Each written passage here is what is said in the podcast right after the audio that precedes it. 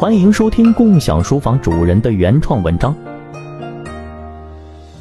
考公务员是很多年轻人的梦想，在极客站共享书房里复习的人，有一半是在复习准备公考的。尽管体制内的薪水并不高，大家心里明白，社会地位和隐形收入才是人们目标。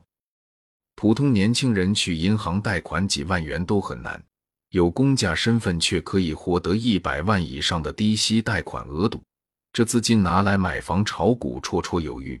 进了公务员的大门，立刻就有百万资金的梦想，吸引着几千万年轻人纷纷参加考试。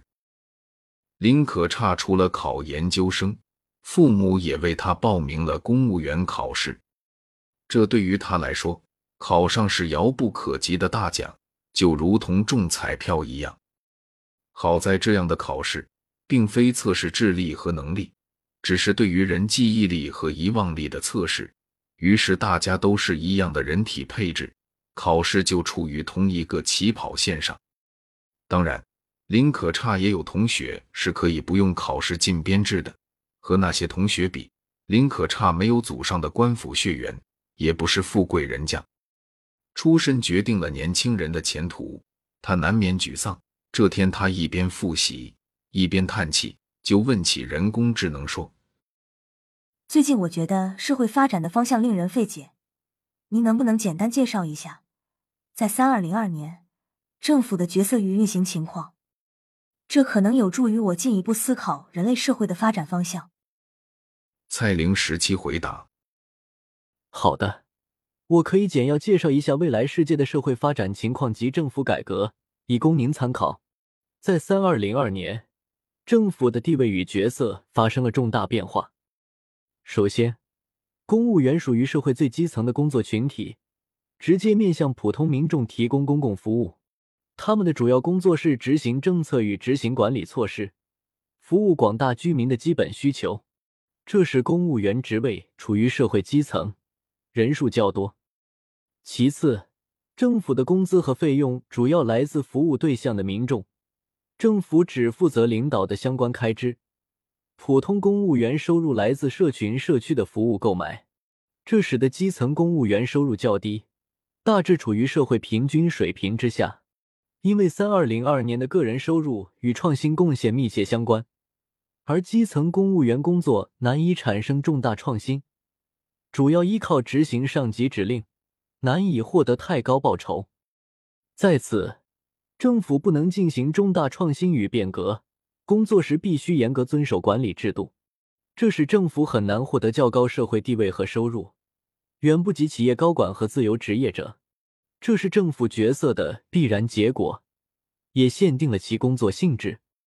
这些变化使三二零二年的政府转变为提供基本公共服务的基层群体，公务员不再属于高收入人群。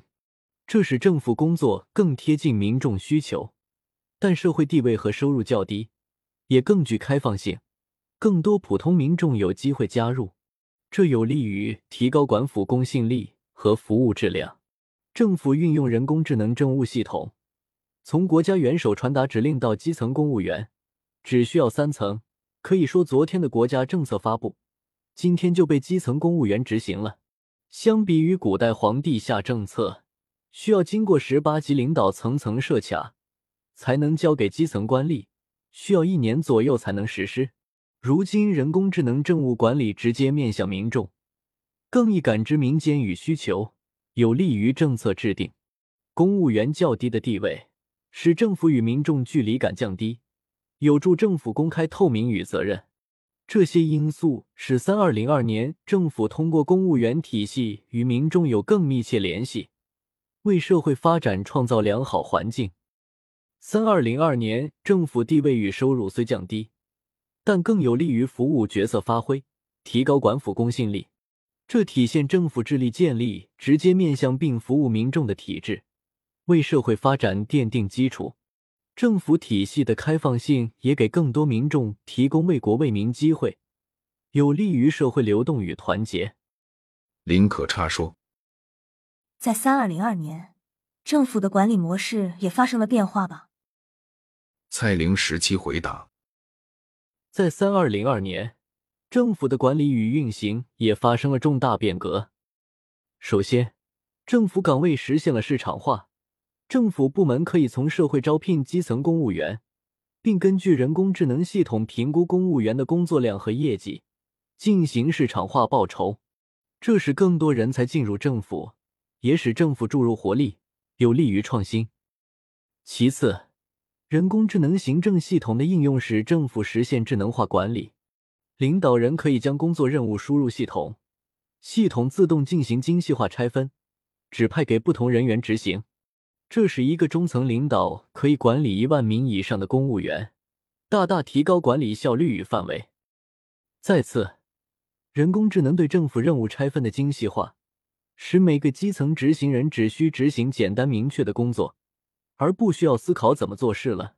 这使政府行政服务效率大幅提高，响应速度加快，这响应社会发展需求。最后，行政系统的扁平化使政府部门内部层级减少，国家领导人、官员、基层公务员只有三层架构。领导人在人工智能帮助下，可以直接管理几万乃至几十万的下级人员，这降低了管理成本，加快了信息沟通，有利于形成共识。这些变化使三二零二年政府的公共管理服务能力大幅提升，市场化使政府更加开放和活力，吸引更多人才。